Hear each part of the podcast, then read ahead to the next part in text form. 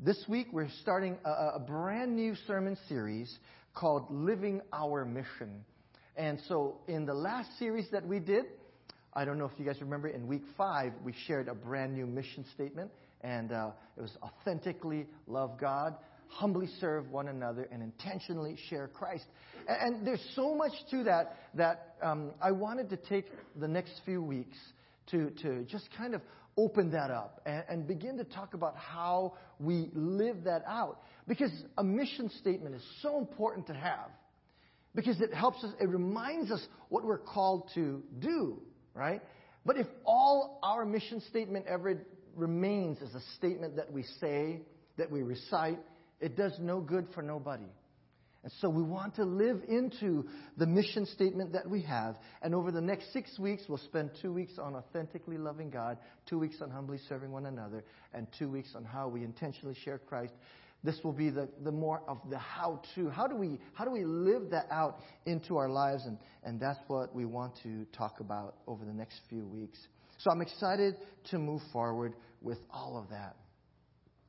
And so I want to begin with authentically loving God. What does it mean, right? And the most important thing that I think that we got to begin with is to look at the word authentic. Now, a few months ago, I preached an authentic series. And so I'm going to go back to just revisiting the definition of authentic. And if you have your phones out and you want to open Google, you can do it. But I'll tell you what it says. If you look for the definition of authentic, to be authentic, or the word authentic, simply is defined as of undisputed origin, right? And so when we know that the word authentic means it's the origin is undisputed, we understand that authenticity, then, to be authentic, isn't something that's subjective, right? And it's not arbitrary. We can't just say, I'm being me, so I'm being authentic. Authentic goes back to what the origin of things were. And it's the undisputed origin of it. And so I want to take you back again to Genesis, which is the undisputed origin that we find in the Word of God, and look at the relationship that we have with God and God has with us as we talk about authentically loving God. In the creation account, and as you read through that, you know what we find? We find that God gave purpose and He gave meaning to all of creation. Every day that went by, whatever God created, there was purpose and meaning behind it. And at the end of each day, when God looked at what He created, He said it was good. And on the sixth day, when God created Adam and Eve, He created humanity, man and woman. At the end of that day, there was another word that was added, right? In Genesis chapter 1, verse 31, God saw all that He had made, and it was very good. And there was evening, and there was morning on the sixth day. And so, Adam and Eve was just one part of the whole of creation that made everything that when God was done very good, right? Sometimes we ascribe Adam and Eve as the reason why it was very good. I think they were the whole of it. They were added to the whole of the rest of creation. But I will tell you that when we look at Scripture, you know what we find? That Adam and Eve are different from the rest of creation. Adam and Eve are special and unique. And if we just look back a few verses from verse 31 in Genesis chapter 1 to verses 27 to 30, there we find this... The unique beauty of the relationship that God has with humanity. So, looking at verse 27, hear the word of the Lord. So God created mankind in His own image. In the image of God, He created them. Male and female, He created them. And God blessed them and said to them, be fruitful and increase in number. Fill the earth and subdue it. Rule over the fish in the sea and the birds in the air and over every living creature that moves on the ground. Then God said, I give you every seed-bearing plant on the face of the whole earth, and every tree that has fruit with seeds in it, they will be yours for food. And to all the beasts of the earth, and to all the birds in the sky, and all the creatures that move along the ground, everything that has breath of life in it, I give every green plant for food. And it was so. Wow. When I read that again, I was like, man, the purposefulness of God when He created Adam and Eve is so real and clear and apparent. In this account that we just read, Adam and Eve have been set apart and made very different from the rest of creation. God creates Adam and Eve in His own image, right? That's what it says. Nothing else in the rest of creation was created in the image of God. Only Adam and Eve. They were set apart to be created in the image of God. And no other creature in all of creation had that great privilege. Adam and Eve were created unique, male and female. And they were created that way to fulfill God's divine plan to populate the earth. That's what it says so, right here in the Word of God. And then it says this, and God blessed them. I love that.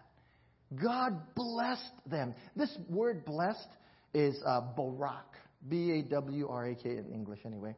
And it has the meaning of kneeling down, as if God knelt down and like when you bless when you're with a child and you want to make that child special and come in. He didn't come from high above to bless them. God knelt down. God made it intimate. It was an intimate and beautiful relationship where God blesses them. And then God said, "Be fruitful and multiply. Begin your ohana." I love that. And start your family. And so there's all this intention that is in this beautiful account. And then we read of God's call and purpose in their lives. Right? Rule over the creation that I have created here.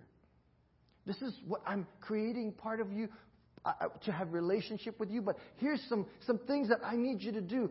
You rule over the birds and the animals and the fish. This is all for you that I want you to oversee. And then, this is the most amazing thing. God gave them everything that they needed to fulfill His calling, right? Everything that they needed, God provided. And at the very end of this passage of Scripture, God turned over all of creation to Adam and Eve. Do you guys realize that? At the end of all that, He says, you see all of this stuff that we have made in the last 6 days? Here. Every bird's in the sky, every animal, every fish in the sea, every plant, I turn it all over to you. Wow! That's amazing. And God set Adam and Eve apart from the rest of creation. He blessed them. His favor was upon them. And He placed a call in them to fulfill a purpose for which He created them. Now, when people or things are set apart for God's use, we have a word that we ascribe to that. When you were set apart for God's use, the word that we ascribe to that is holy. Another word we use is sanctified, set apart for God's use. And so when we look at the authentic relationship that God has with His people, they are set apart for God's use. Adam and Eve were created to be in a holy relationship with God. I don't know if you ever thought about that, but that's what it is. And this is the authentic relationship that God desires to have with all of humanity, with you and me. We are called to enter into a holy relationship with God, to be set apart for God's use. And so I want you to know something. In the plan of God, everyone is called. Everyone is called. We're called to be set apart. We're called to this divine relationship where He has a plan for each one of us to live out whatever it is that He's put into our hearts to live out. And this is the authentic relationship that God desires, a holy relationship built on love. And this dynamic relationship that we have with God. And we are called. We are called to authentically love God in this holy relationship. In 1 Peter chapter 1, verses 13 through 16, Peter reiterates this call to holiness. And then he adds something else to it that I want to share with you. So we all now understand that we are called into this holy relationship. Therefore, now, with minds that are alert and fully sober, set your hope on the grace to be brought to you with Jesus when Jesus is revealed at His coming. As obedient children, do not conform to the evil desires you had when you lived in ignorance, but just as He who called you is holy, so be holy in all you do, for it is written, "Be holy, because I am holy." And so, here Peter teaches us something. And what he shares with us is that our calling is to live into this holy, authentic relationship with God that God desired to have with humanity from the very beginning. And this holiness comes through this word that some people struggle with, obedience, right? It says it right there, as obedient children. Don't conform any longer to the evil desires you had when you lived in ignorance. Now that you know, but be holy, just as the one who called you is holy. And so today, what I want to contend with you, I want to share with you, is that obedience, this word obedience, I understand, I know you understand, obedience comes to us in all variety of forms. We are obedient for different reasons, maybe with different people. For some people, you're obedient because you fear them, right? You obey because you fear consequences. For others, they're coerced into obedience. But there's a way that we obey that God desires that doesn't come from fear or coercion. God desires our obedience in the same way as if you're parents and you have children. In the same way you want your children to obey you.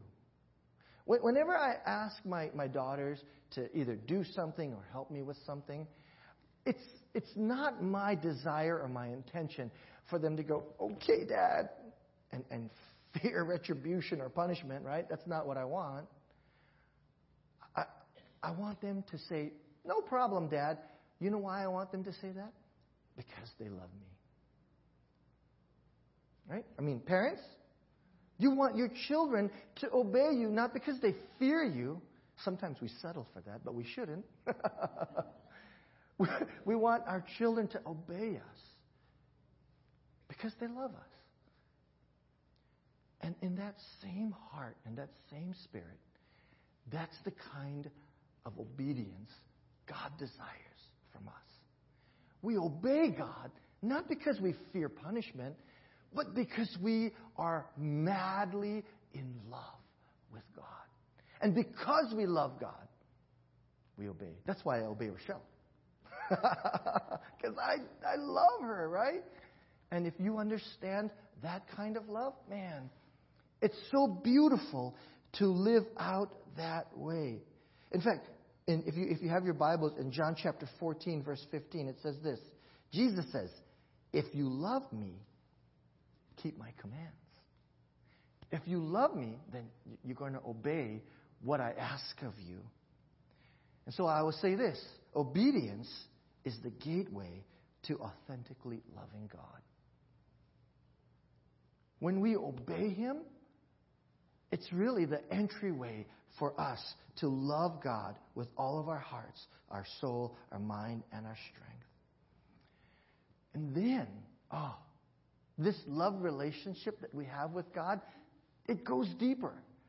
And if you read a little bit further down in John chapter 14, if you look at verse 23, Jesus promises something that Adam and Eve had at the very beginning and that we can have as well too. Hear the word of the Lord in verse 23. Then Jesus replied, "Anyone who loves me will obey my teaching. My Father will love them, and we will come to them and make our home with them." When we have this loving, obeying relationship with God, we obey God because we love Him, and then God fulfills our life with purpose. He says, this is what I'm calling you to do, into this holy relationship where you're set apart for my use. And then we do it not because we fear anything, but because we love God so much. We want to live into that. We want to obey that. The Bible tells us that God loves us back. And God and Jesus make their way into our lives. My Father will love them, and we will come to them and make our home with them. They will live in us and through us and with us. The relationship comes by God's very presence in us and with us. This is the beauty of Jesus being born and being called Emmanuel, which means God with us. This is the beauty of Matthew chapter 18, verse 20, when Jesus says, where two or three of you come together in my name, I am there with you. And this also fills into the beauty of Jesus giving us the Great Commission. And he says, go and make disciples of all nations, baptizing them in the name of the Father and of the Son and the Holy Spirit. Teach them to obey everything I have commanded you. And surely, Jesus says, I will be with you to the very end of the age. The presence of God is with us. And this is something that I'm getting to, this exciting thing. When God's presence is in you, you cannot help but be changed. And changed people change others.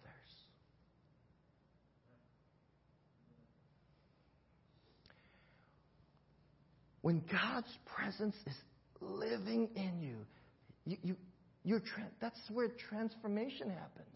Where else can it happen? Except when God's presence is alive in your life and you love God as an expression of your obedience. He comes in. He lives with you. Here's what I know. I know many of you already understand what I'm talking about because you're experiencing it. You're experiencing that life transformation that God provides when He resides in you. And because you want to be obedient, because you want to love God, you say, yes, Lord, whatever it is that you call me to, I will say yes. And changed people are the ones that change others. And this is the heart of an authentically loving God. He loves people. He changes them. And then for some of them, He places a special call in them. Not just to have a holy relationship with God, but to allow God to form them and shape them and use them to bring others into a loving relationship with Him. Wow. And so, with that, I talked to Pastor Paul, who's on vacation, celebrating his anniversary this week with Alita. I'm so excited for them. Paul, happy anniversary. Enjoy your cruise. I know he's watching. I asked Paul to do a little research for me. And I asked him, who from Mission Church have had that kind of life-transforming call? Where they're living in a holy obedience to God. And they've been changed so much that they've been called to live their lives to change others. And Paul came back with this long list. I should have brought it with me and kind of held it up for you. But you know what I did? I pulled out a few of the names of people that many of you know. Even our sons and daughters I've been called in this beautiful way. And so, I want to introduce some of them to you in case you don't know. These are some people who have been so changed by God that they're living their lives to change others. Can you guys put the pictures up there for me, please? Everybody know Dave and Christy Johnson? They were a part of our church here. I've not had the pleasure to meet them yet, but I do look forward to one day meeting them. They work with the Wycliffe Bible translators in Ethiopia.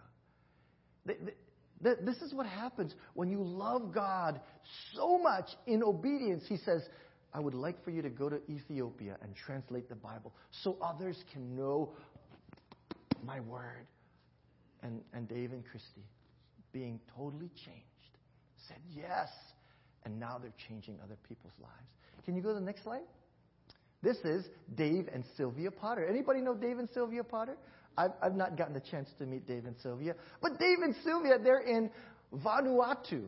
And they're missionaries through the Church of the Nazarene, sharing the good news of Jesus Christ. You know, they could be in the comfort of their own home here in San Diego. But they said, God, we will do whatever you want us to do. Wherever you want us to go. And God says, how about Vanuatu? I'm there. And that's where they're at. That's amazing. So good to see. How about this guy right here? Does anybody know Eric Boogie Rose? Eric Rose was a classmate of mine at Point Loma Nazarene University. And Eric Rose is a pastor at Branches Church in Orange County. And Eric Rose found Jesus here at Mission Church. He was in junior high, and can you show the next slide, please? Does anybody know this guy, Brent Strawn? Brent Strawn invited Eric Rose to church, and this is when this place was a basketball court, and Eric came to play basketball. And then all of a sudden, everybody disappeared. He's like, where'd everybody go? And then they went in the back room and had Bible study, and Eric found Jesus. He went to Point Loma. That's where I met him, and he's been called to serve God.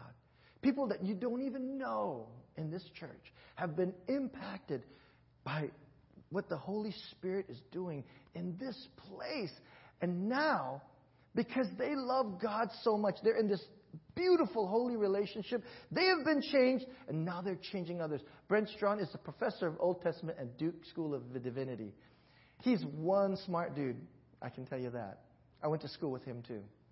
And it's so neat to see. Do you guys know Faith Lehman and David Goodwin? Faith Lehman and David Goodwin are our own children here. Many of you have taught them in Sunday school, right? They were in our youth group. They grew up, and you supported them. I'm so excited to see that. Faith is at Harvest Valley Church. I got a chance to talk to her. I've not met her in person, but we talked on the phone. And I wanted to celebrate Faith being called into ministry, saying yes to God, because her life has been changed. Now she's changing children's lives.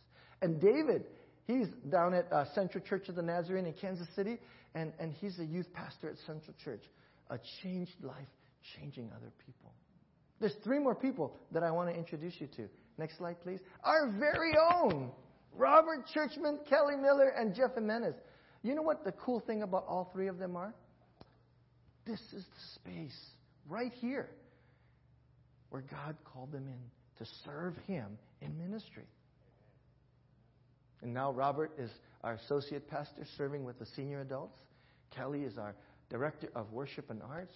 And Jeff, he leads our young adult and college Sunday school. Changed people, changing lives. Isn't that exciting? Isn't that exciting? Yeah. For the future of the kingdom of God, we should celebrate this. Because that's what we need, is for more people to be changed by God so that their lives can change others. Church, I'm so excited for what we're going to do next. I want to introduce you to a person who has just indicated that they shared with me that God has been calling them.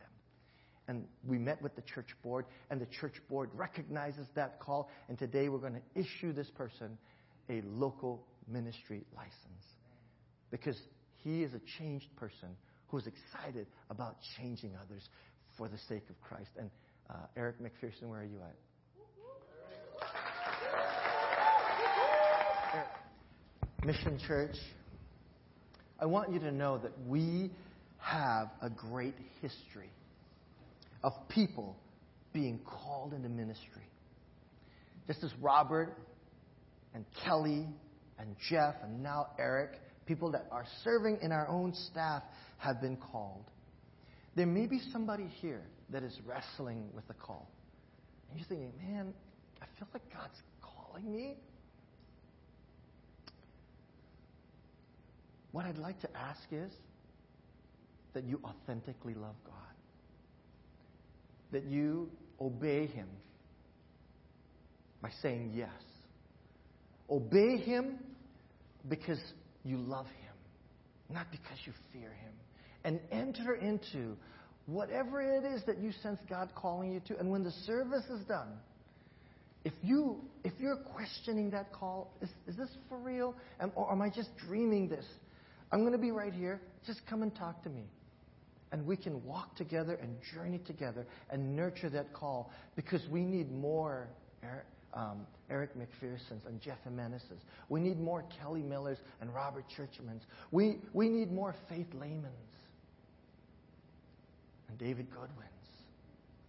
We need a lot more, because we have a city out here that needs Jesus. Amen? So, as we finish our message today, if you sense God calling you, meet me right here. And I'd like to pray with you after the service is done. I'd like to help nurture your call. But I'd like to also remind you, we're all called. Amen?